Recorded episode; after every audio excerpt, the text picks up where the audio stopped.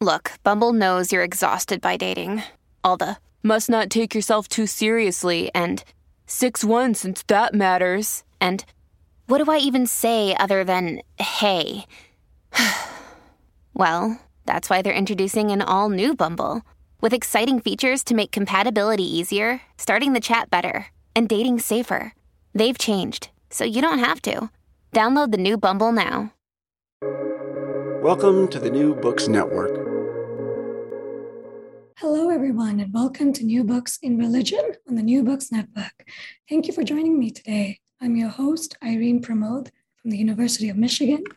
And I'm your host, Byung Ho Choi from Princeton Theological Seminary. And today we'll be discussing Butinage, The Art of Religious Mobility, which is a book authored by Yonatan Gez, um, Ian, Yvan Droz, Jeanne Rey, and Edio Soares, and published by University of Toronto Press in 2021. It's a groundbreaking book that describes the everyday mobility of religious life across Anglophone, Lusophone, and Francophone traditions. Um, and today we have the privilege of speaking with um, three of the authors, Yonatan Gez, Yandro, and Jeanne Rey, authors of Butinage, The Art of Religious Mobility. And as we begin to introduce the authors, our first author that I would like to introduce is Dr. Yonatan Gez, um, who is the Humboldt Fellow at the Arnold Bergstraesser Institute and a research associate at the Graduate Institute of International and Development Studies in Geneva. In addition to religion, his academic interests also include international development, well being, and self accomplishment and education. His research focuses on Eastern Africa. And um, in addition to Butinage, uh, the very book that we'll be talking about today, he'll also published the monograph titled Traditional Churches, Born Again Christianity, and Pentecostalism uh, Religious Mobility and Religious Repertoires in Urban Kenya, uh, published uh, by Palgrave Macmillan in 2018. He also published a, a, couple of journal articles that I would like to mention, and it's co-authored with Nadia Beider and Helga Dickow, um, titled "African and Not Religious: The State of Research on Sub-Saharan Religious Nones and New Scholarly Horizons," published in the Journal of Africa Spectrum in 2021, and a journal publication titled "The Vetting Impasse: The Church's Laws, and Kenya's religious regulation debate, published in 2021 in the Journal of Religion in Africa. Um, the second author that we have with us today is Dr. Yvan Droz, who is senior lecturer in anthropology at the Graduate Institute of International and Development Studies in Geneva, Switzerland. He's worked intensively on religious mobility in Kenya, Brazil, and Switzerland, and on the transformations of family con- configurations and of masculinities and femininities in Switzerland. Um, I'd just like to highlight two of his most recent publications, which is uh, one in 2019, which is a collaborative project on Pentecostalism and alternative paths for self accomplishment in Kenya, published in Religion and Human Security in Africa, um, and edited by Ezra Chitando and Joram Tarusarira and published by Routledge. Um, and the most, uh, a very recent uh, publication from 2021, um, which is a co-authored article with Yonatan Gez and others titled Christian Forms of Religion in Kenya, published in Kenya in Motion. Our third author um, that I'll be introducing to you is uh, Dr. Jeanne Rey is a professor at the University of Teacher Education in Freiburg and a research associate at the Graduate Institute of International and Development Studies in Geneva.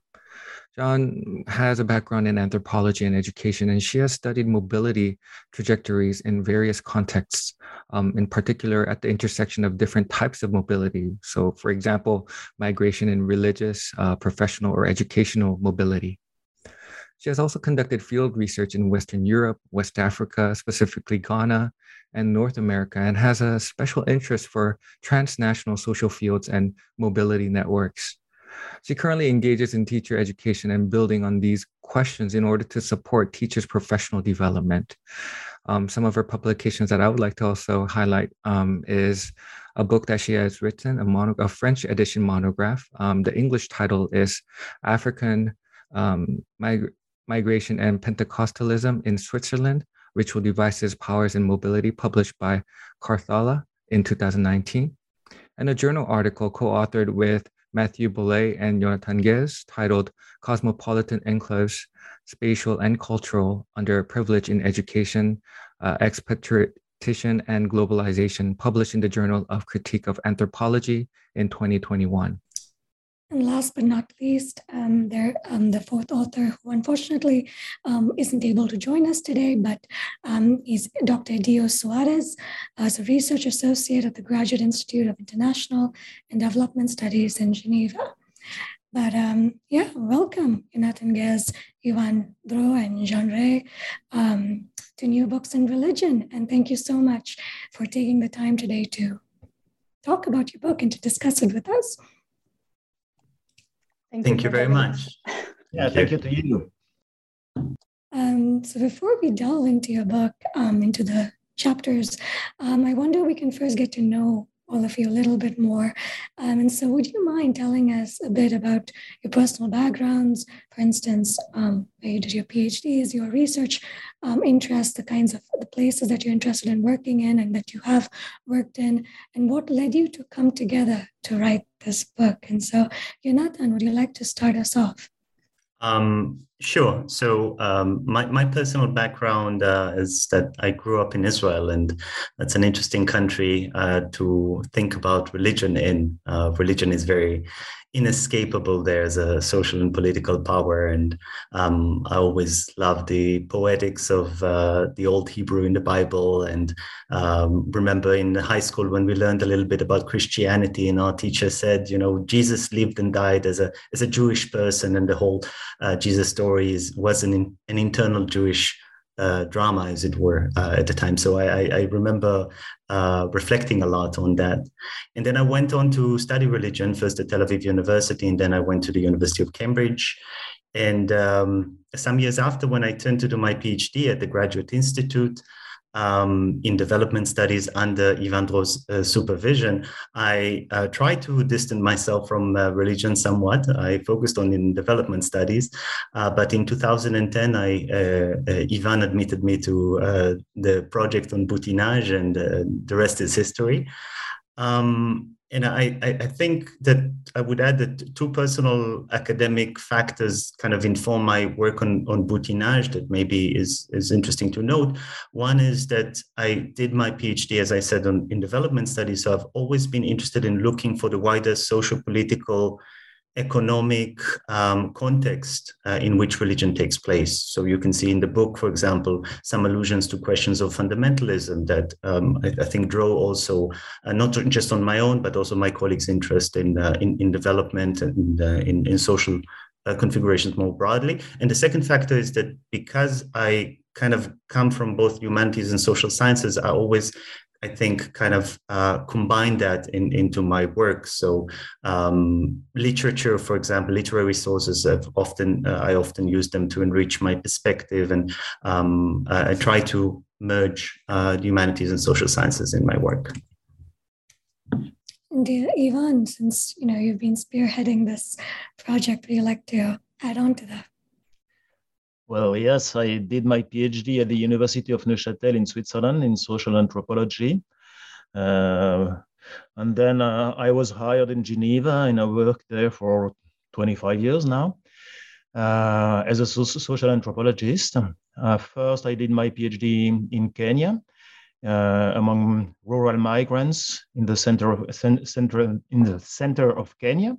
And uh, then, when doing my fieldwork, I noticed that uh, some of the some of the respondents they didn't want to speak to me because they were it was uh, uh, 94, 95, and they were expecting the second, the return of Christ. And they thought that the millennium will be very, very close. And then I was really, um, really amazed by such a kind of discourse. Then I decided to work on Pentecostalism and millenarianism.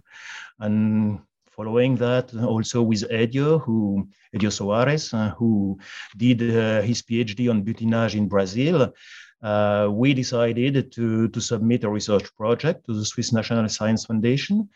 And we got it finally. And then we were able to hire Jonathan and later on Jan. And we, I think we did quite an interesting work uh, by comparing the situation in Brazil, in Kenya, in Ghana, and in, in uh, Switzerland also we stayed within the realm of uh, Christianity because uh, I, we thought it was easier to compare different way of um, practicing Christianity than to go all over the world in different uh, religious contexts, which might be very different. And indeed, the, the four uh, fieldwork we, we conducted were very different, but at the same time similar, which means that uh, we tried to highlight the similarity the similarities, but also to, um, to highlight uh, the, the very specificities of each context. But I think we will be able to speak a little more about that. Beside that, um, um I'm where I work quite quite a lot among the Swiss, French, and Quebecian peasants, which is which has nothing to do with religion, but it's always interesting to articulate two different perspectives. And well, it's always social anthropology, and it's always a, a passion. And finally, Jean, would you um, also like to maybe tell us just a few words about, you know, how you came to this project and and um, where you did your PhD and a few words about yourself. Yes, with pleasure. Um, so I was a PhD student at the Graduate Institute in Geneva, and uh, my supervisor for my PhD was actually uh, Yvan Droz. And so when I finished my PhD, which was on uh, the transnationalization of African churches, and I conducted two different fieldworks uh, on two different sites in Switzerland and in Ghana. So Yvan offered me to to join the project at that moment, and I was very enthusiastic about it. So it became part of my postdoctoral project, which I uh, conducted at the University of Toronto uh, from 2013 onwards. Um, so I think for me it was very interesting to join the project because I had had an interest in mobility and religion before for my PhD thesis, but here there was a different approach and a new perspective. Uh, so it was not mobility in the sense of migration and geographical mobility, but rather mobility within the um, in within the religious uh, context and practice, uh, while the practitioners might remain in the same location. So that the um, shift in perspective was very stimulating for me. So this is why I joined the project. Well, um, thank you so much for all of you for introducing yourself and to for this opportunity to get to know you uh, better um, as we kind of now segue into the book itself. Um, looking at the book, the, uh, the beginning chapters, we can see that there's a total of nine chapters, uh, which are divided into uh, three parts. Um, part one is rethinking religious normativity, um, which highlights uh, your arguments uh, concerning the dynamics of religious identity. And part two is more focused on the case studies, uh, presents four predominantly Christian case studies that take us into an in-depth look into the four nations. I think um, some of you mentioned Brazil, Kenya, Ghana, and Switzerland, and the commonalities of the patterns of uh, religious mobility. And lastly, part three uh, is titled Beyond the Metaphor, which in a way offers a synthesis and a tentative path for uh, systemizing and uh, the theoretical innovations are as extracted from the case studies themselves. So um, it is here that I also want to like to briefly extend my appreciation to our authors uh, today for providing our readers with the interview guide in the appendix towards the end, uh, in which scholars and students who are interested in doing similar research or field work can surely, I think, benefit from this. And um, what I also found very interesting from the very start of this book is how you begin by uh, zooming in on the life of James, um, a Kenyan who is well traveled and whose religiosity has been filled with the dynamics of everyday religious practice. And um, through James's case study, we were able to see that this is a common thread you have also found in your ethnographic uh, research, um, which we will discuss more later. But um, and how you all aim to argue in this book that, quote, um, religious identity often extends far beyond exclusive institutional ideal type members and generates fluid, circumstantial, and somewhat personalized religious identities, end quote. So here you propose to rethink the religious practitioner as fundamentally mobile, and this is all done under the notion of religious butinage um, as a kind of like an overarching uh, conceptual framework for your book. Um, in doing a close reading of chapter one, um, I noticed that you purposefully kind of chose this concept to also kind of promote a shift away uh, from the theologically loaded terminologies to a more comprehensive and a more inclusive uh, perspective. So, my first question to our authors uh, today is for our listeners who might not be as familiar with the, this word butinage. Um, I was wondering if you could all expound on this concept. How do you, you know, envision this butinage metaphor? And if I may ask, Yvan, would you like to begin our answers?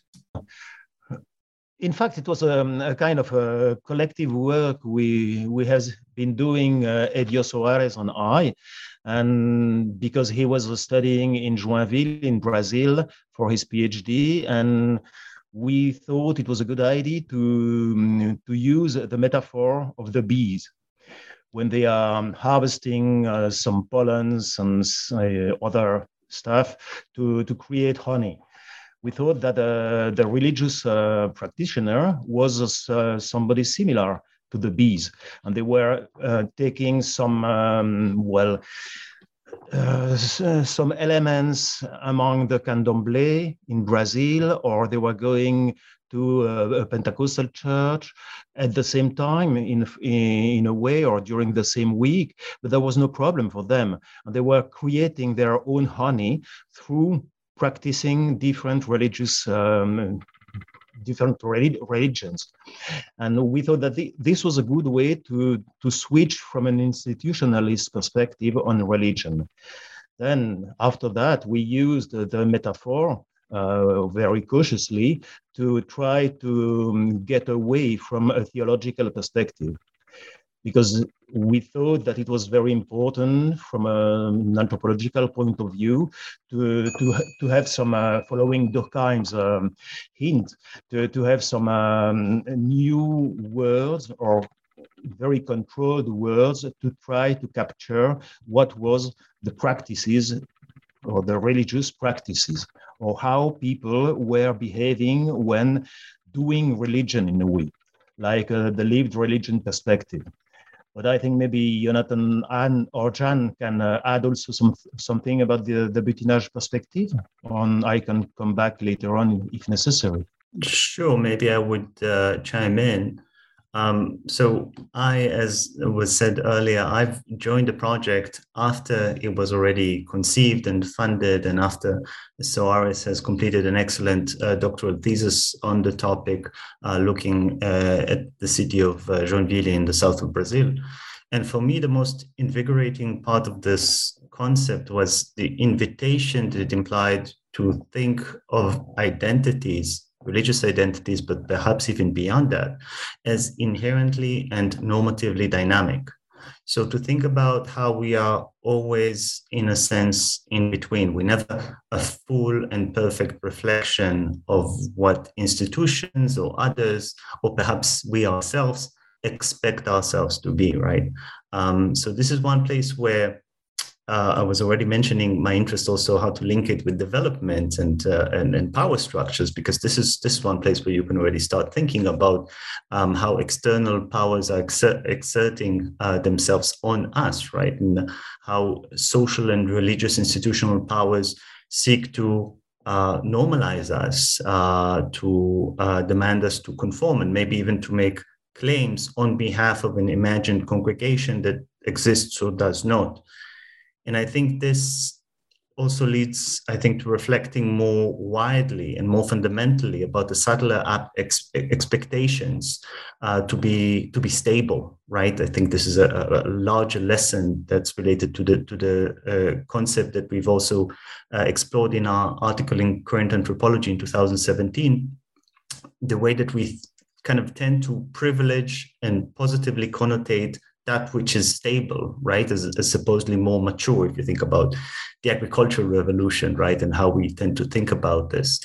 Um, but this is also a contested issue, and I think through the project I got to think a lot about um, about the the privileging of of the stable. Perhaps one last thing with regard to this, I was thinking also about um, a, a, project that um, um, Jeanne has uh, been um, leading.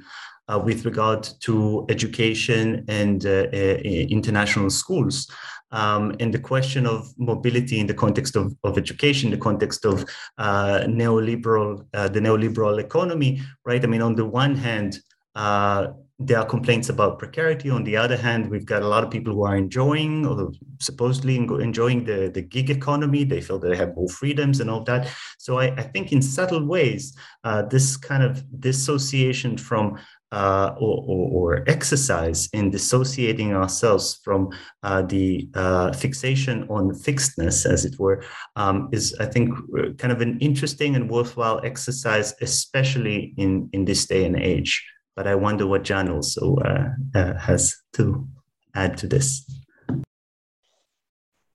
Yes, I think you're you're um, you're right, Jonathan. That uh, this this shift away from from this fixed fixity, fixedness um, of the of the of uh, people who are located in one single place and belong to one single religious um, congregation or religious community. That is a very important uh, aspect, which is uh, central in the concept of butinage. Uh, and also what Yvan said uh, previously, to leave the theological perspective, uh, which is a, a very important thing. I, I, would like to stress maybe another aspect, which seems to me is, is very important in this concept of butinage. It's the, the, the fact that mobility, religious mobility becomes kind of a, a normal practice uh, and everyday belongs to everyday life.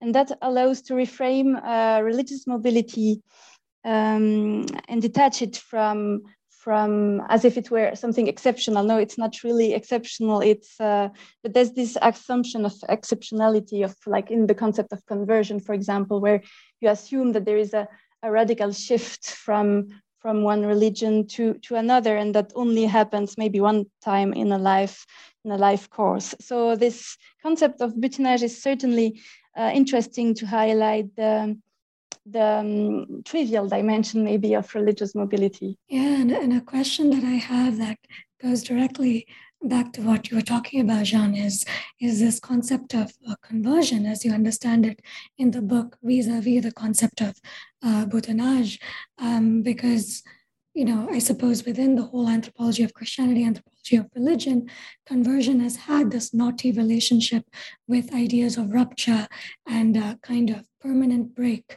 with the past.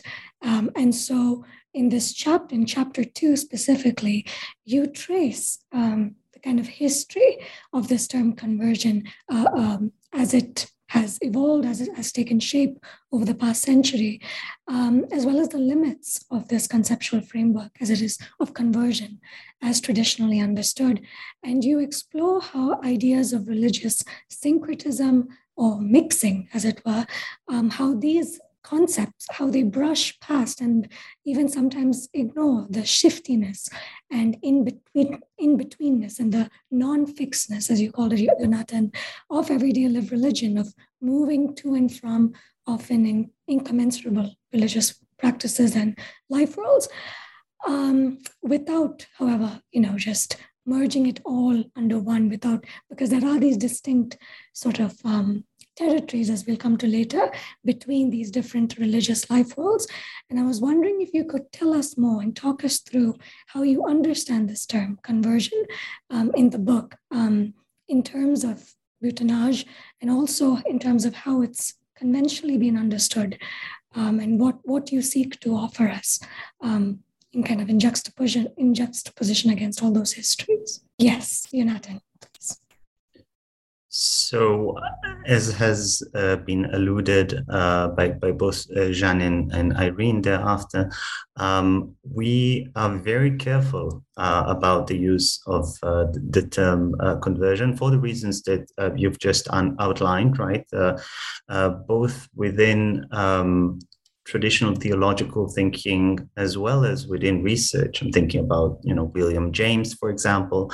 Um, conversion is very much associated with some transform radical transformation right? Jean said maybe once in a lifetime uh, sometimes not at all right? A kind of a spiritual awakening uh, seeing the truth as in, in, in some way. Um, and as jean said and i, I, I completely agree it, uh, what we are studying is often a lot more trivial in nature, a lot more mundane, right? Everyday mobility, lived religion. Um, uh, we, we, we certainly belong to that uh, paradigm um, that, that is very much growing. Um, I'll give you an example.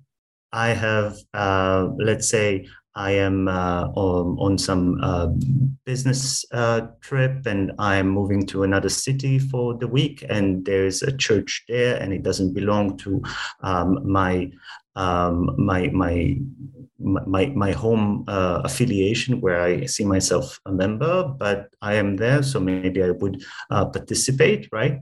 Um, and also, even under uh, conditions that would appear perhaps more radical, right? Uh, um, such as when someone, for example, gets gets married, right? And say uh, in, in Kenya, where I did my PhD, it's more common for the uh, for the wife to move to her uh, husband's uh, church, even though women often are more practicing. So it creates interesting tensions. Um, but that say woman who uh, um, marries into someone's church and moves to his church uh, I think it would be wrong to assume that she, uh, and certainly that's not what I've seen, that she would uh, erase, undo all the ties, all the residues, personal, psychological, but also very practical that she has maintained with, say, the traditional tradition of her of, of her birth, of her upbringing, right? When she comes to goes to village to the village to, to visit uh, her family, when she uh, meets uh, with her sister in town, with family functions, etc. Uh, she might revert, as it were, uh, to uh, other practices that she has held before, right? Um, so she might still maintain some ties with tradition of her birth. And therefore, the, the concept of uh, conversion and its radical iteration just doesn't uh, fit, I think, with the kind of way that most people live their lives. Hence, our attempt to develop a paradigm that will take in this newness without necessarily abandoning the old. That's what we're trying to do. And I think we'll later get to the notion of, of religious repertoires, which is how we kind of we build it gradually throughout the book, right? Um, and it's exactly a response to this challenge. How well, how do you conceptualize when someone is moving from A to B, and uh, and, and even as um, A still has some kind of a place, right? It might reemerge. It would be wrong to uh, completely um, undo it and say that it, it no longer is a factor in that person's uh, identity. Absolutely. And um, Jean, do you want to, would you like to add anything to that? Um, because I know I know you've already invoked it before, but if you if you have anything else you'd like to add. Yes, maybe what I can briefly mention is that in the book there's a we sketch a, a brief genealogy of the the concept of conversion, uh, which is one of the major uh, concept that has been used to describe religious mobility in previous scholarships. So um, so conversion, depending on the disciplinary background, might be might be framed in terms of uh, a change in faith, uh, change in relationships and life habits, change of worldview, or maybe um, in relation to um, psychological factors like uh, depending on the disciplinary background, um, theology, sociology, or psychology. So, um, but I think it's important that what um, Jonathan say that that we what from what we observed in terms of of data in terms of field research which we did um, we we didn't really found this this uh, radical um, concept and model of, of um, conversion, which implies um, a total shift in religious practice. But we have developed uh, another uh, concept, which is probably um, the closest to the, that one of, of conversion, and that's the idea of diachronic butinage. So diachronic butinage, we use that in the sense that there, there might be a change in practice over time that might go hand in hand, in hand with a change in in one's main affiliation, religious affiliation, or in one's um, religious belonging. So, so this shift happens, but it's just not a, a, a radical shift that that erase all the all the practice and all the, um, the familiarity which was there before. So yes, absolutely. Um, and um, Yvan, would you? Um... Well, I don't have a lot to add. Just to say to that, um, in fact, uh, we we felt very not very comfortable with the, the the concept of conversion religious mobility is okay. Diachronic uh, butinage is okay also because uh, when we observe what people are saying and doing, in fact, uh, they, they do not change from one religious form to another one. They add a new one, maybe they change it, but it, it's a kind of articulation, a mixture. It is nothing syncretic. But uh, Roger Bastide had the um, French anthropologist who worked in Brazil, had the, the well, suggested the, the concept of um, uh, syncretism in mosaic.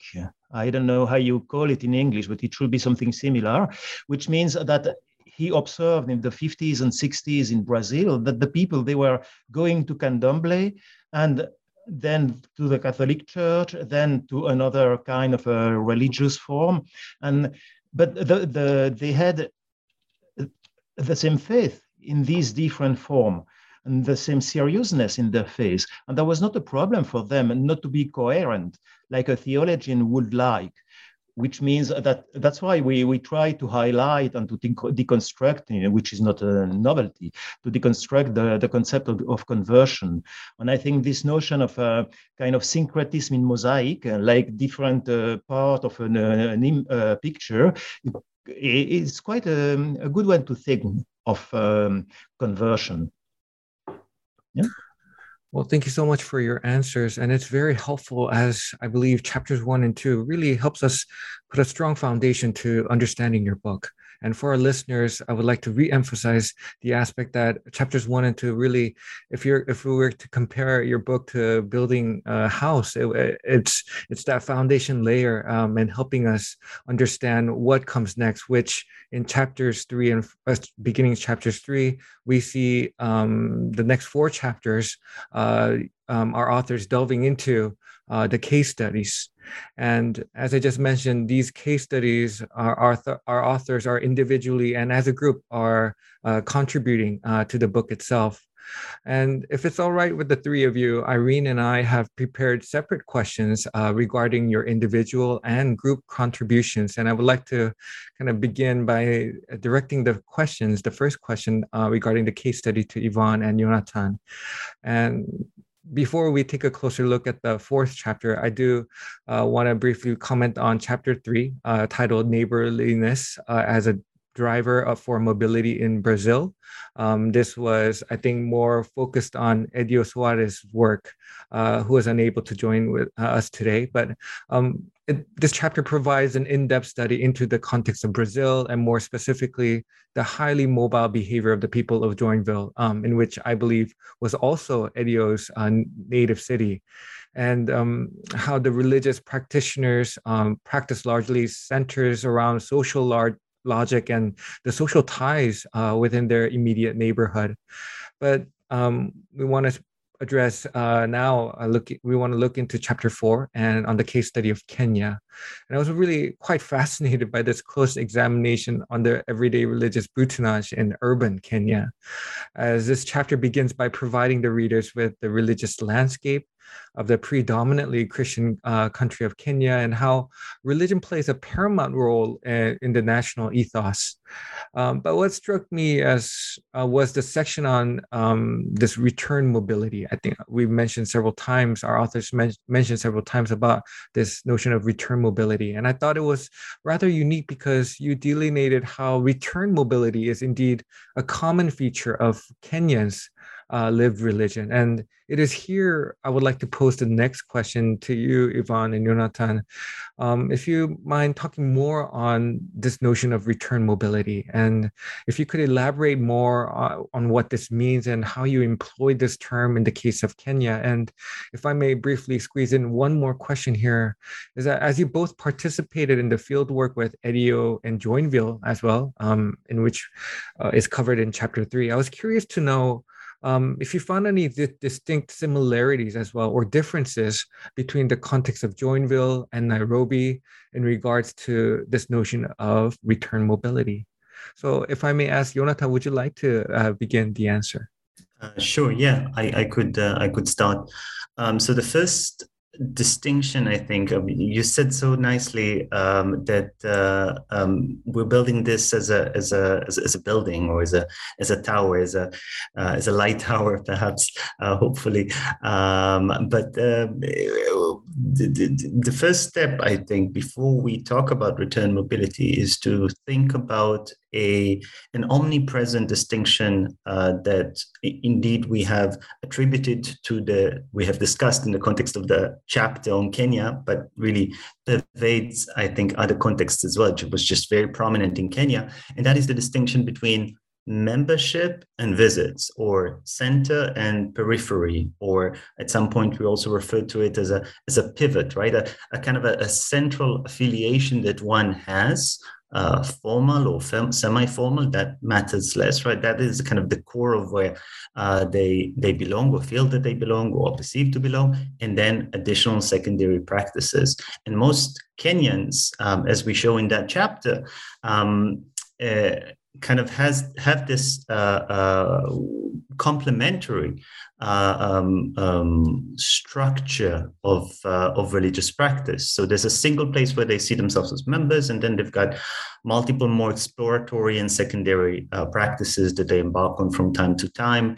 Some more regularly than than others, um, and and we discussed this distinction in the Kenyan chapter because it is really in Kenya that we saw this emerging more uh, intuitively, um, and, and it, it's something that uh, kind of everyone evokes. So that was uh, a good foundation for us to start thinking um, about how we how we approach the question. Now, this dual system seems very simple, but it's also very interesting because it points to the possibility of maintaining multiple engagements, right? Something that, to my knowledge, is often understudied, under-theorized uh, in, in scholarly works, um, creating this hierarchy.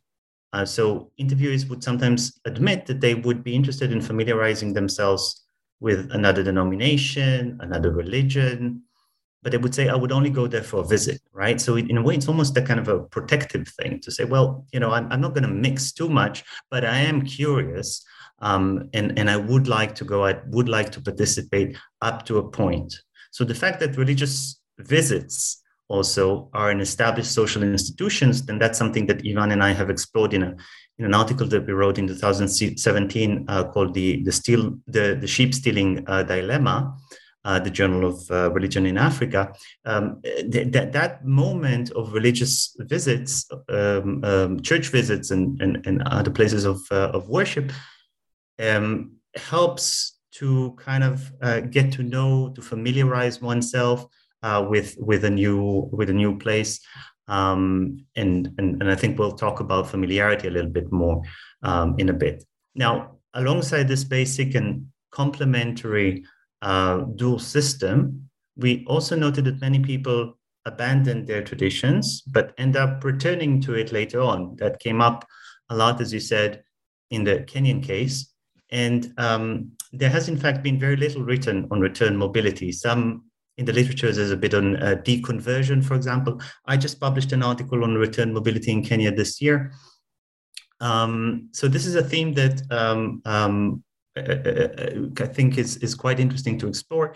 It helps us to comprehend the ongoing relevance of people's often invisible religious histories, right?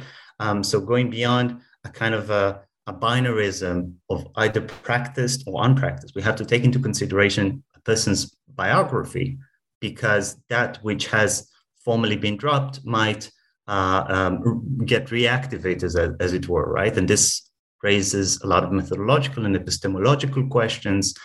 Um, um, yeah, and I, I would add to this also that once we begin to acknowledge return mobility and think about it as its own category, as opposed to just another another another type of mobility or uh, you know, just like mobility like any other, it, then it's interesting to, to, to see how where it can take us. For example, um, we are used to talking by now on uh, about processes of Pentecostalization, right? Um, certainly in, in, in Africa, we see that in Latin America, in other places, Pentecostalization. But return, but through the notion of, of return mobility, we can perhaps start thinking about how people also uh, revert, return. Um, perhaps they have uh, shifted to Pentecostal churches. Um, um, in Kenya, I've seen that many times um, when they were uh, young and perhaps later when uh, they wish to kind of settle down they return to uh, the church of uh, their upbringing a mainline protestant or, or, or catholic um, yeah so this kind of revert, reverting raises questions about personal attachment and social context and social pressures and uh, the question of unidirectionality of pentecostal conversions and born again conversions uh, in particular, uh, and, and that raises a lot of interesting questions. Thank you for that answer. Uh, Yvan, would you like to also add um, to this question? The importance of place, places, neighborhood, but because um, in fact, uh, that's what we, we observed in Brazil and in Kenya. Uh, when people are moving, uh, when they are going back up country to, to their own village, uh, they go back to their previous religion and they practice it and there is no problem at all. And when they, they um, go down to Nairobi, to the capital, then they switch to a Pentecostal church or an, uh, an Anglican one, etc. And also depending on the location of the church building itself, because it is easier to, to go just uh, in the neighborhood than to, to cross the, the whole uh, city of Nairobi, for example. And Edio highlighted also the importance of neighborhood, of the neighbors, because it, it's just politeness to accept to visit the church of your neighbor then you, you you just go even if you if you are a strong pentecostalist and uh, you go to a catholic church which where you shouldn't go. But it's uh, you you have to be polite with your neighbor and you can enjoy also the, the some specificities of the catholic services. Which means I think this the what we noticed in Brazil was especially this notion of neighborhoods and this notion of, of politeness to, to be to be polite with your neighbor you follow her or him the, in uh, in his church or her church. And the, there is no problem at all. It is considered as to- totally normal. And this uh, the return mobility which what um, which um, the return mobility, uh, which uh, Jonathan mentioned before, uh, it was much more in Kenya when people were going back to their home place. And there we noticed that, in fact, well, it was not a problem at all to participate to a Catholic service, even if you were a Pentecostal in Nairobi or, in a, or an Anglican one. And I think this, uh, this uh, notion is quite important also when, when thinking of uh, religious mobility in itself. Yeah. Yeah, thank you. Thank you so much for that. And I suppose my next question it um, it's directed more so towards uh, Jeanne uh, and your research in Ghana, um, which is in cha- which is based on which chapter five is based on, because in that chapter you tease out these um, concurrent processes of mobility that accompany and often give way to religious mobility itself, such as mobility within kinship networks, mobility within educational structures and systems and geographic spaces, um, rural, urban, and other kinds of mobility. Um, and these mobilities, you tell us, often operate within a single temporal frame, um, leading to synchronic mobility.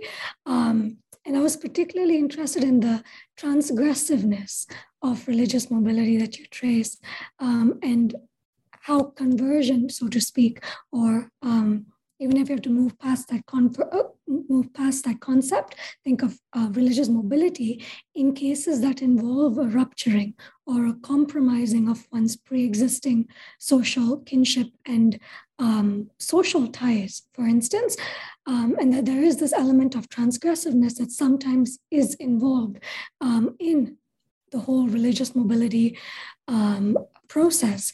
And i was wondering if you could tell us more about um, specifically the motivations and the three kinds of logics that you outline that underpin people's religious mobility, especially when they have to navigate the, the transgressive or the religious tensions that sometimes emerge as people move, because mobility I suppose, is also not always a smooth process. It involves these bumps, these everyday pragmatic choices and, and tensions that people have to navigate because of what's associated with each of these things that they move between. And so I was wondering if you could tell us more about, you know, these um, these um, transgressive and but also concurrent religious processes that are at play when people move between uh, traditions and practices and ways of life.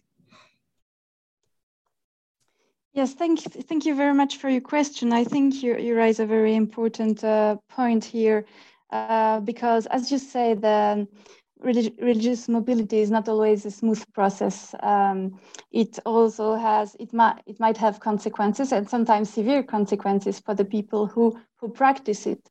So one could ask, uh, so why are the people uh, mobile if it has severe consequences, negative consequences for them?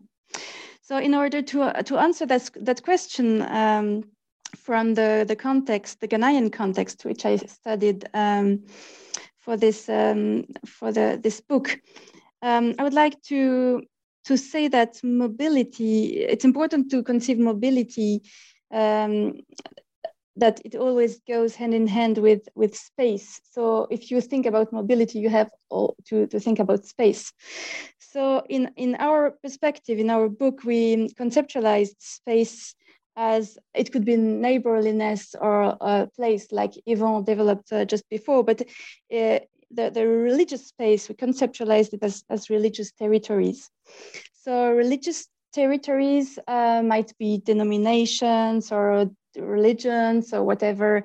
Um, uh, so this is the, the um, how we conceptualize this space. And it's important to, to say that these religious territories, they, they are very, they have um, their intrinsic characteristics, I could say. So some religious territories might be very porous in the sense that you could uh, visit easily or or belong to this territory and visit another religious um, congregation and that wouldn't be a problem for anyone. So this, these religious territories would be very uh, tolerant towards religious mobility, if you like.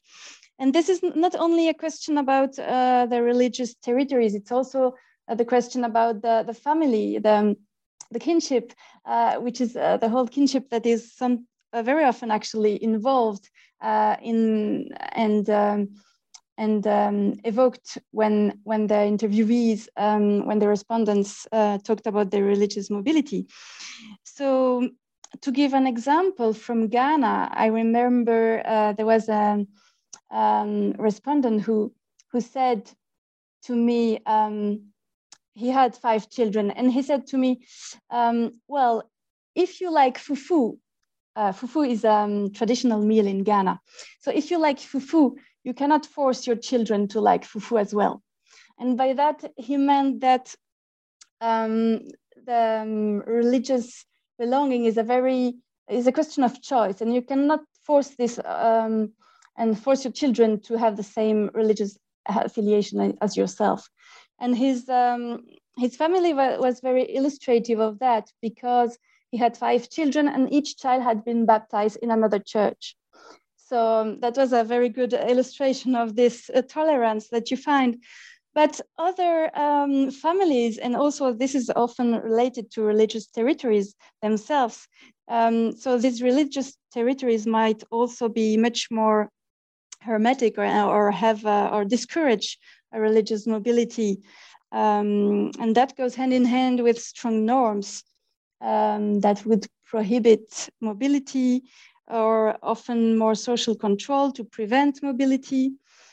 So in these cases, um, it's it's much more tricky for the for the um, for the people to be mobile. But what I observed, and this was definitely a surprise for me, is that even in those uh, religious, starting from these religious territories, um, I observed that people are mobile um, under some circumstances. Um, so the question is, what in which under what circumstances are they uh, mobile? Do they go to other congregations, even if their their um, their church or their uh, congregation is very strict about not going to another another place, another religious place? So this happens mostly when there are conflicting social norms and conflicting expectations. So uh, religious norms conflict with other norms or other expectations that might be related to um, moral uh, moral questions, to uh, kinship, to whatever. So depending on the situation, so um, the practitioners might might uh, choose to be mobile uh, because they think that it's the right thing to do in that very specific situation, though they will have to, to pay the price for it, if you like. Uh, and as you said, um, Irene, um, that, that, that might involve rupture or uh, rupturing or compromising one's pre-existing social or, and kinship ties. And this is definitely a moral and social burden that that that goes hand in hand with, with this choice. But um, I I was very surprised to to um, observe that this is uh, still um, a practice which is uh, quite common if you look at the life trajectories of the um, of the respondents um, I had in Ghana. Mm. Oh, thank you, uh, John, for for that uh, ex- extensive answer, and it really helps us put into perspective on what was going on in in in the case of Ghana as well.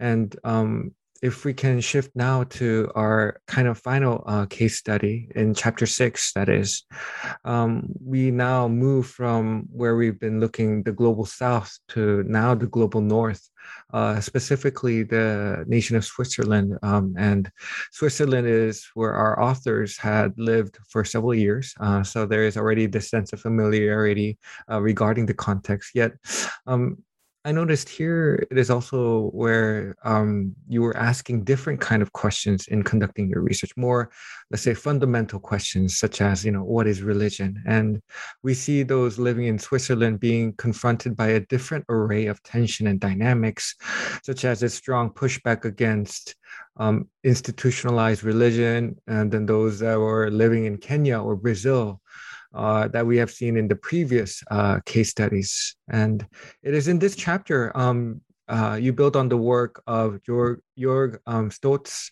and his team from the University of Lausanne um, by utilizing the general categories of first institutionalists, second distant, third seculars, and fourth alternatives um, for your own work as well.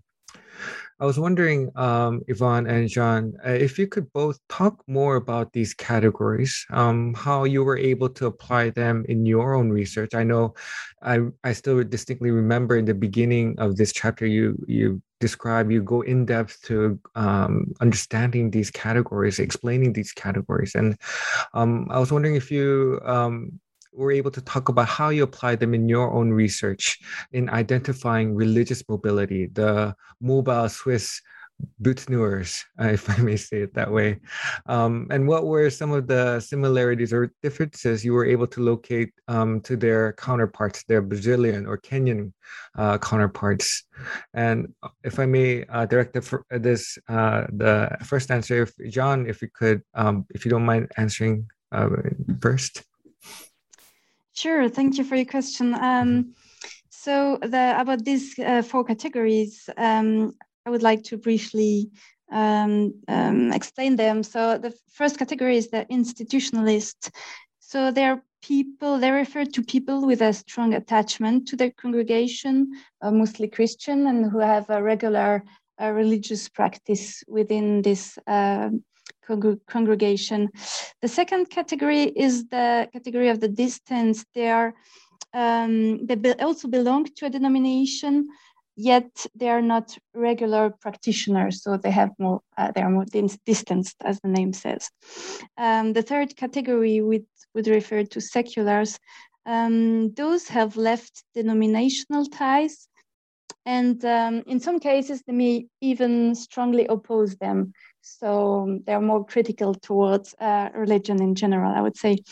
Um, and the fourth category, the alternatives, they um, like to borrow from different religious traditions, religious traditions, and combine uh, these different elements. So, like a la carte, like um, uh, it was also co conceptualized in in sociology of French sociology of religion.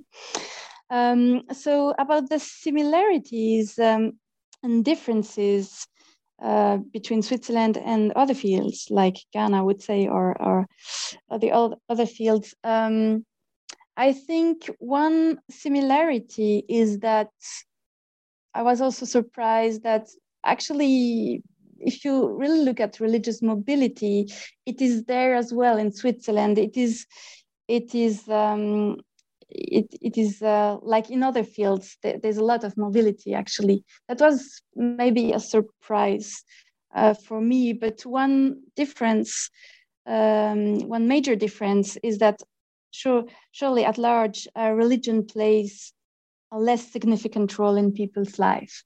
Um, if you look at the broader picture. So it's less important to define for the people to define themselves, to shape their relationships with uh, with other people.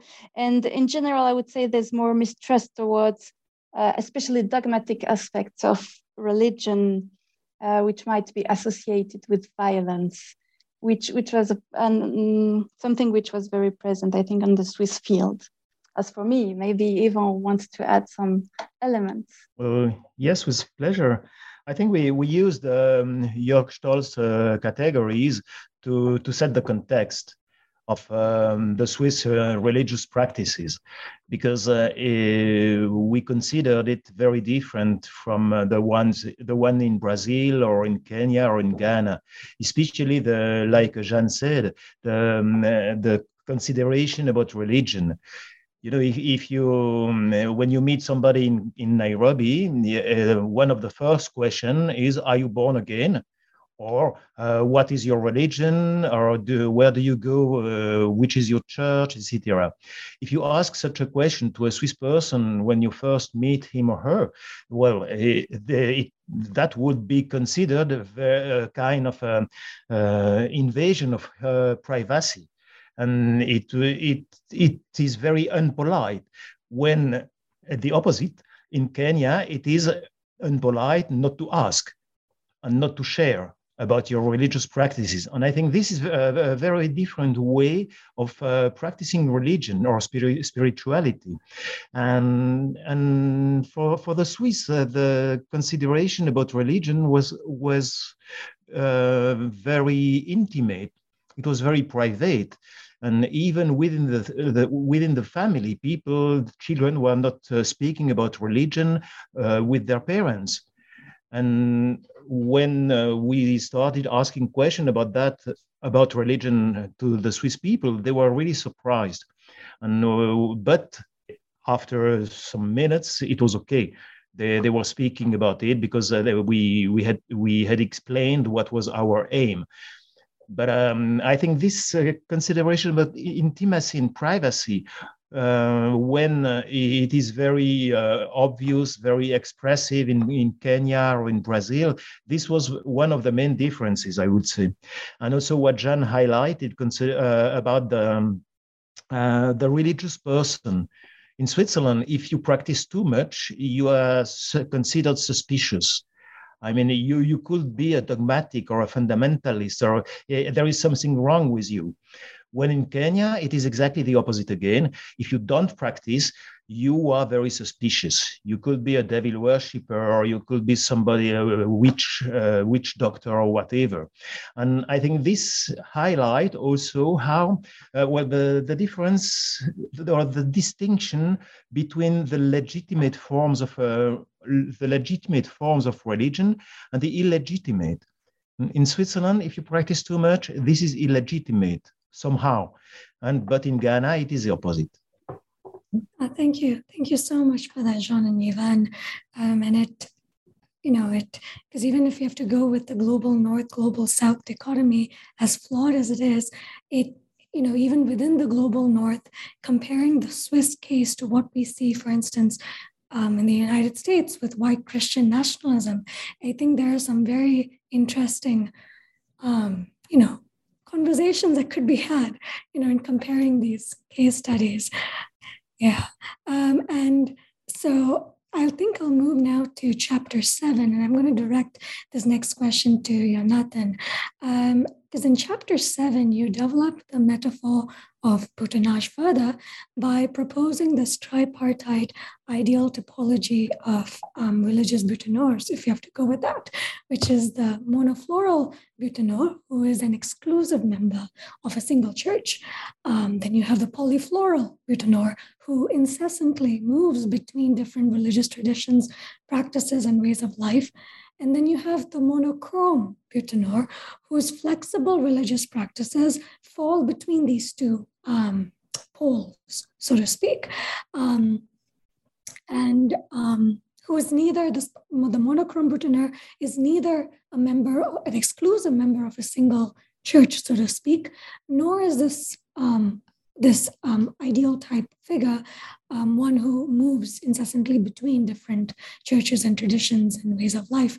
And in specific, in discussing these three ideal types, you discuss the territories between these religious traditions and practices and how people define these um, and negotiate these territories and practices as, as they move between them. And so I was wondering if you could expound on this concept of territory and why it, it matters um, here to think about, you know, it's, it's not just this kind of movement across you know empty space but rather there is this concept of territory as fluid as it is that you that you invoke in this chapter. And i was wondering if you could tell us more about it but particularly as it relates to you know monofloral and polyfloral and monochrome practices. Thank you irene. The, the topic of territories has already uh, been broached uh, somewhat. Uh, Jeanne was uh, mentioning it um, and uh, and I'm glad that uh, uh we've uh, we've we've come to, to that, and I think it, this is a major um, theme within the book. I think it's essential for for understanding um, what we are uh, trying to to achieve. And one of the things to to mention uh, with regard to territories um, as to um, all the things that we are, the concepts that we are exploring here is that we are considering um, three kind of um, the, the, the, the intersection of essentially three directions, right? There's the personal um, the, the, the, personal considerations, there's the institutional considerations, and then there's the uh, cultural uh, normative considerations. What we've just, uh, Yvan was just comparing between uh, Kenya and Switzerland, for example, right? Very different norms of how, how one should carry themselves uh, religiously. And this is what we also so it's important to recognize when we talk about territory that it is at the end of the day um, an ever unique setup, right? This is not just uh, kind of the institutional division between, say, Christianity and Islam or Pentecostalized churches and, um, and, and, non-Pentecostal churches, right? This is this is a lot more uh, personal, and it's something that we can um, chart together uh, with the person. Um, so it's it's it's it's clear that there are different groups and different individuals who would have quite different conceptions of borders and their porousness and so the ideal types that we are charting is a kind of in our attempt to push the metaphor um, and, and see how far we can uh, go with it, right? Um, but essentially, it is about um, how people uh, conceive of the space of legitimate uh, mobility. And that space of legitimate, legitimate mobility is part of the explanation how people are mobile. Because as Yvan and I talk about in an article that we, we published on, on, on territory, uh, I think two years ago, three years ago, um, for when you are mobile within the territory, you might think of it as no mobility at all, right? Because you are working, you're operating within the same paradigm. Uh, you can say that, um, you know, some people in Kenya would say, I would go to any church uh, where uh, people are born again. Another would um, take a much broader vision and perhaps would um, um, um have a kind of more um, I don't know, monotheistic uh, view of what is considered a legitimate uh, religious practice, um, et cetera, et cetera. There, there are various um, orientations. And indeed, when we started mapping out individual interviewees' uh, religious biographies, um, then you can really see that even people who are highly mobile, they operate within a, a certain universe, right? For example, the Pentecostal universe, uh, in, in the case of Kenya, where I conducted um, my research.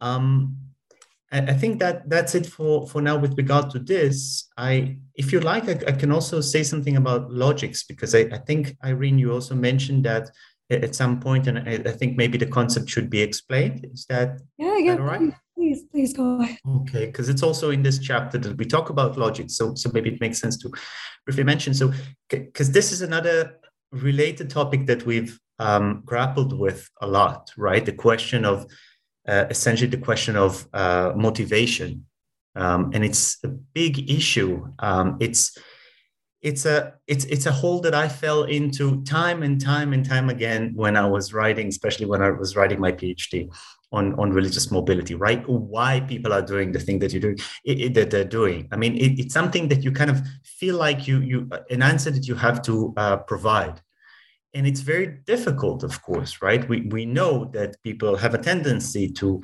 rewrite their histories ex post facto especially when it comes to uh, religious matters. So you know it's it's it's we have a tendency to kind of justify the practices uh, our present practices and and and uh, and and and, you, and see our past in light of of, of that. So the, the, the real issues with uh, deciphering uh, motivation. So instead we talk about logics. We have three of them practical social and inclinational so the, the, the practical relates to concrete needs, for example, healing. Again, in, in Kenya, I've seen a lot of uh, that, the pursuit of prosperity, pursuit of blessings. Um, social logic is related to uh, what's been discussed, for example, in, uh, mainly in the chapter on um, on on uh, on Brazil. Uh, Yvan was talking about this social relations, uh, voisinage, right? Social um, neighborly ties. Um, and inclinational logic is essentially that those other considerations that cannot be reduced to the to the other two. So, uh, you know, going to a church where I'm familiar, or where I feel spiritually nourished, or where I feel good, or just a, a an entertaining pastime that, that that I've been establishing for myself.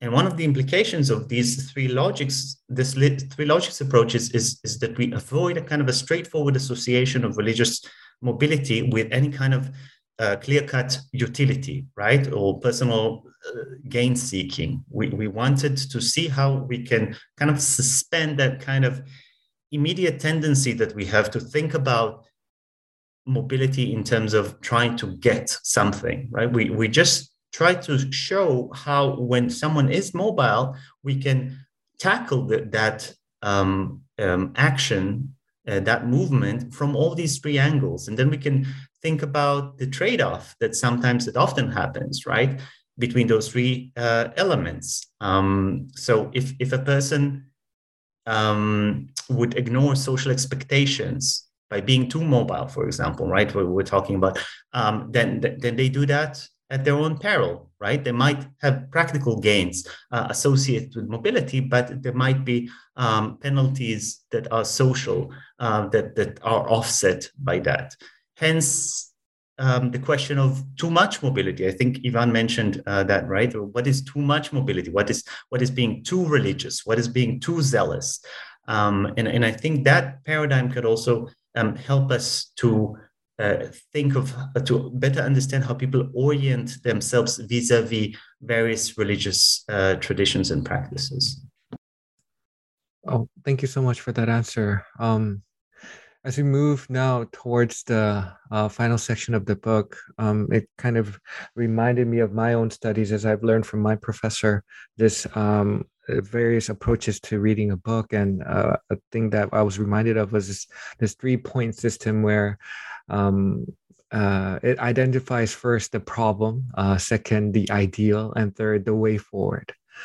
Um, I remember in the beginning of your book, you have helped me to locate the problem, the existing gaps in studying the religious identities. Um, through our author's critical insights, uh, you have all shed light on the ideal. You have helped me to envision um, a more ideal way to address these issues by introducing notions of such as religious mobility, butinage, territories, and, and so forth. And you have backed this up so well with the concrete case studies uh, in looking at the four nations. And it is in now in the uh, chapter eight titled From Religious Mobility to Dynamic Religious Identity, you have all presented this, um, this way forward, uh, which addresses the question, where do we go from here? Um, and um, it is here in this very chapter that you formulate a model uh, that encompasses your findings, a model um, that can be both precise and flexible, uh, both actor based and aware of institutional structures and the social norms. And it is here um, you also present the religious repertoires model uh, that maps the practitioner's religious identity according to actual practice here, I would like to open up our next question to all our authors uh, to, in a way, showcase the religious repertoires model that you have humbly deemed, quote, a starting point, a conceptual experimentation, end quote in which more will hopefully participate in utilizing and building up uh, this model. So, uh, Jonathan, as you were the earliest in constructing the foundation of this religious repertoire model, I was wondering if we can begin with you. If you could, you know, highlight some of the key aspects of this model, um, maybe touch upon the notion of the familiar. I think we mentioned that in the beginning of our interview, uh, the term repertoire as well um, then it would be wonderful if Jeanne, and Yvan uh, could also chime in in helping us better understand uh, this model as well. So, Jonathan, would you like to begin? Yes, uh, thank you. Um, so the, the, repertoire model emerges from my doctoral thesis uh, on urban Christianity in, in Kenya. Um, and uh, is also elaborated in, in, in my monograph uh, on, on the subject.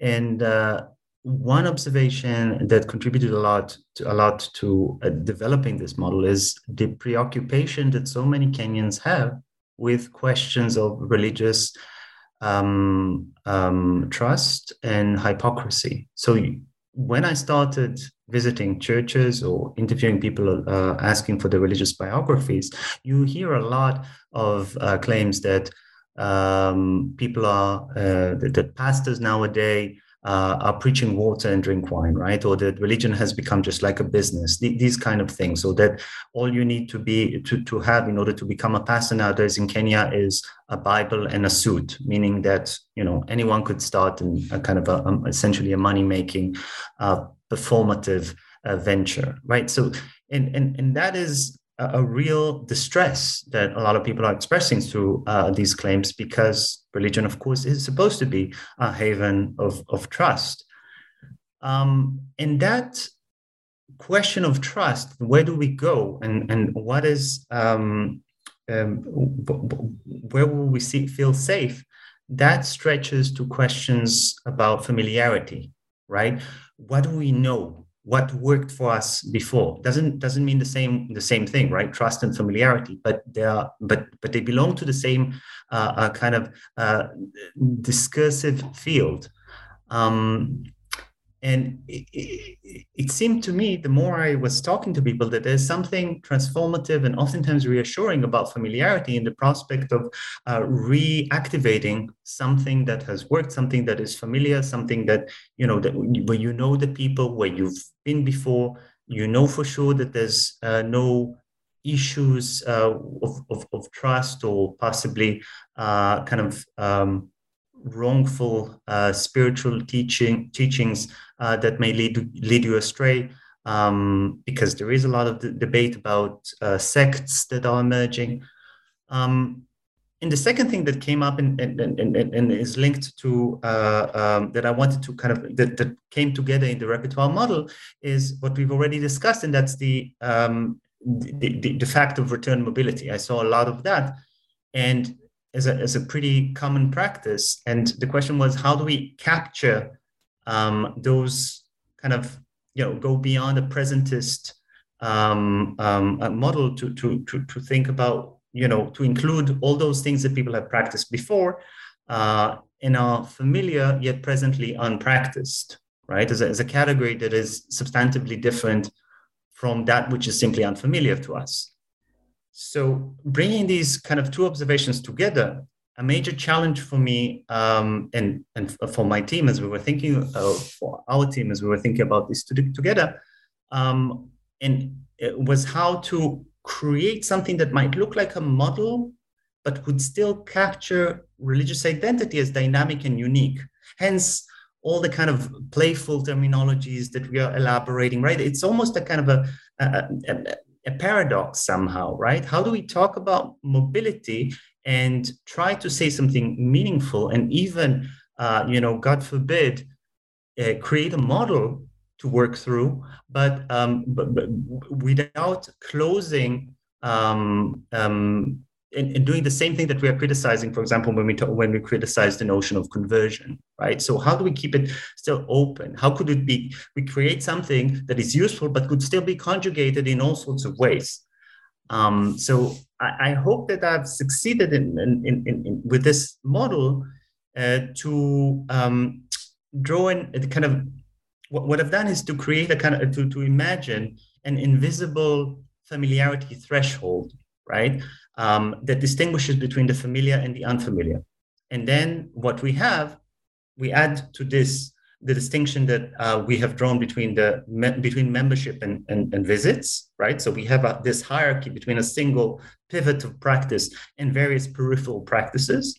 And then to that, we add that which is familiar yet presently unpracticed, and that which is simply unfamiliar. So essentially, we have four categories of traditions within one's cumulative religious identity that we think about through the uh, uh, prism of uh, repertoires. I, I, hope this makes sense. Oh, thank you. Thank you for that thorough answer. Uh, John, would you like to um, add uh, to anything Jonathan had? Oh, I think um, it, it, was very comprehensive. Um, I have not much to add to what Jonathan said. Maybe just to to um, insist on that point that familiarity uh, is is the key, one key element here. I think because familiarity doesn't disappear. Uh, practice can change, but familiarity uh, remains, and that's one key point. Just to rephrase it from what Jonathan said. Uh, maybe Yvan, do you want to add something? Well, thank you so much, everyone, for such a stimulating um, discussion. And before we, you know, come, come to a complete close and we wrap up, there's just two final questions I'd like to, you know, ask you, which is, firstly, what do you hope scholars working on religion and mobility more broadly, um, what do you hope that they'll perhaps take from your book? And what new directions of research would you say your work is pointing us to and that you know you um, you think that you know based on your survey of, of what's what's you know what's been done so far you know what are new potential directions that you know your your monograph and your your innovation innovations and contributions are seeking to make? And um, Jeanne would you like to start us off um, yes, uh, of course, with pleasure. Um, I will try to formulate it uh, very briefly. I think that one one hope is that it might invite scholars to to make a shift in their perspective, uh, religious scholars, so so that instead of studying one uh, religious tradition, uh, I mean, I did that too. I studied uh, Pentecostalism, African Pentecostalism in transnational context, and that was uh, really the focus which I which I had. But I think it's also very interesting to study mobility across religious traditions and um, to be interested in what people really do, uh, the real practice in terms of religious mobility. And I think that would help um, gazing beyond the narrative of exclusive religious identities and belongings. So that might be one, one hope that I have. Thank you. And Yvan, would you like to um, add anything? Well, I think first, um, uh, one of the, the goal of this book was to insist on the religious practices, not only the discourse, and to compare what people are doing with, with, with what they are saying. And I think this is, it's quite basic, but too often we focus on discourses and we believe them. We just have to observe and to participate with the people when they are practicing religion in a way, I would say. And I think an, another point which is important is not to uh, to project a kind of a theological coherence on the our interlocutors on our respondents. Uh, we have to allow them to be incoherent. And I think we are all incoherent from time to time. And I think this is one of the results also of this of our research. And the last point maybe is to, to quit the bias of sedentarity, to quit uh, the, the consideration that uh, you have uh, immobility is better than mobility I think mobility is uh, the, the rule of life and immobility is an exception. Let's hope this could open new horizon or new ideas for other colleagues of us maybe I would uh, chime in and, and add that, well, first of all, as a, as, a, as a pretty mobile person myself, I could definitely uh, relate, and I'm, I'm, I'm sure many, many others as well. Um, and I, I, agree. I mean, what Yvan said about uh, the legitimacy to, to be incoherent is something that I appreciate very much. Um, um, some some I think you know one of the authors that inspired our work a lot is uh, Janet McIntosh and her notion of polyontology, right? And um, kind of uh, in a way we are continuing along this this path of um, of going beyond a, a kind of a, a, a, unitary um, um, coherent um, idea of of, uh, of, of people's uh, religious uh, decision making, right?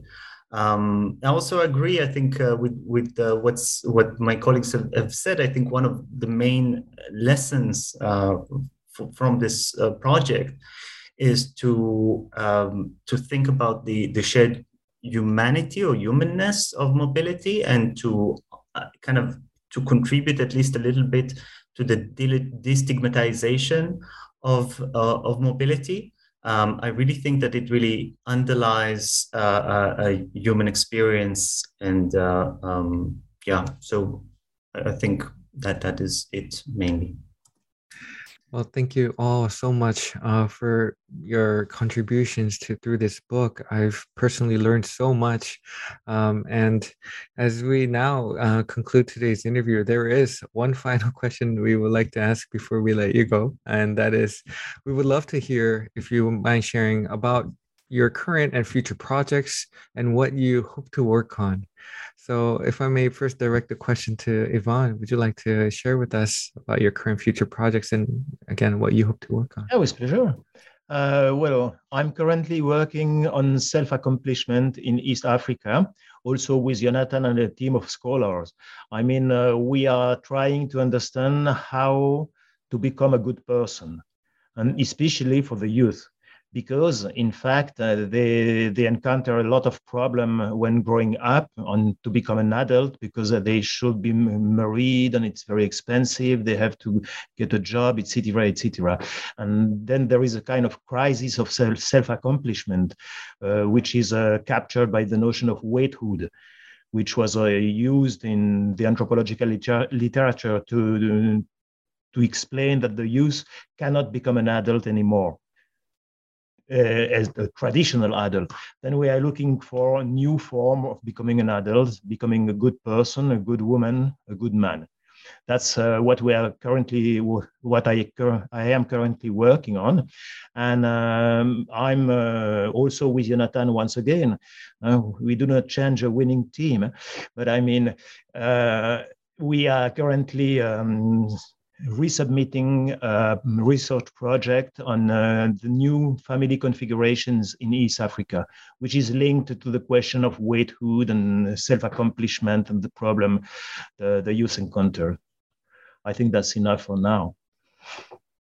Thank you. Um, Jonathan, would you like to go next?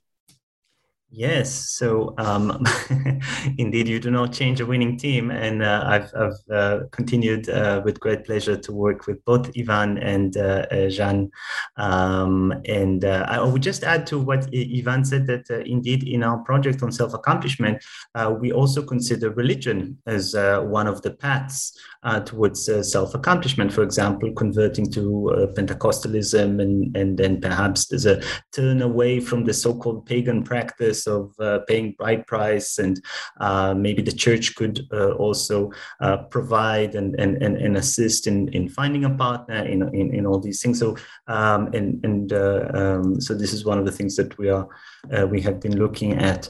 Um, uh, however, as one has to establish themselves as an individual scholar uh, outside the, uh, uh, the, the whatever the, uh, the, the cover of of one's doctoral supervisor, um, I have also been. Um, uh, taking a path of my own, I've been uh, uh, interested in studying the um, the material and immaterial remains of international development uh, projects, especially in East Africa, in, in Kenya, in Tanzania, and Mozambique, what I call the afterlives of international development. And, and here too, there's uh, some interesting link to religion, for example, faith-based organizations and, and their involvement or um, local perceptions of uh, of, of, of, spirit, of uh, spiritual powers and their engagement in, uh, in, kind of the ultimate providers of development. Um, so that's something that I'm, uh, I've been uh, studying. And I uh, guess that it is okay also to use this platform to announce that just a few days ago, I was informed that I was granted um, an ERC European Research Council starting grant um, to study the subject of afterlives. Uh, the project is called AFDEV Lives, the Afterlives of Development Interventions in East Afri- Eastern Africa, Kenya, Tanzania, and Mozambique. And uh, uh, yeah, the project will be uh, run from, uh, will be led from um, my university in, in Lisbon. And stay tuned. well, thank you so much for sharing us with, the, with, your work and also that great news. Once again, congratulations, uh, Jonathan. And but last but not least, uh, Jeanne, would you like to also share uh, your current and future projects and what you hope to work on? Uh, yes, sure. So I have um, um, many projects actually. Um, I, I currently am a, um, I teach and I conduct research now at the University of Teacher Education. So I reoriented my research uh, interests um, towards educational issues, and in that context, I uh, I have several projects that that um, articulate with mobility and migration in educational contexts. So, for example, um, what I certainly uh, want to do is to further uh, question this assumption of sedentarity, which was um, mentioned by Yvan just before, uh, in the context of, of schools, because uh, schools are places that that have a strong, uh, uh, strongly carry this assumption. And I would like to question what are the implications of these assumptions for the mobile children, for example. That's one uh, important research project which I'm working on uh, right now. And um, but in relation to the to the book we just presented, I would like to to mention another project which might um, might be uh, developed uh, in a near future. Um, and that would be to work on the implications of the concept of uh, butinage and religious mobility uh, for teaching religion in, uh, in schools, because, um, well, in the Swiss context, for example, um, religion is a subject which is uh, uh, taught uh, in schools, and I would like to further um, develop these, um, these um, implications and think about these implications for teaching. So thank you for your question. Oh, that just sounds so fascinating. So many cool and um, fascinating projects that um, at least you know both of us, I'm sure, our audience will really be looking forward to and being staying tuned to hear more about it and to to read more about your work. Um, but once again, thank you so much, um, Yvan, Jonathan, and John for, for being on the podcast today. And thank you, everyone, so much for listening to today's episode in which we explored the new monograph, Butinage, The Art of Religious Mobility, published by Jonathan Gez, Yvan Droz, and Jeanne Rey, um, and Edio Soares, and published by the University of Toronto Press in 2021. Um, yeah, this is your host, Irene Pramod. And Byung Ho Choi. And stay tuned for the next episode on New Books on Religion.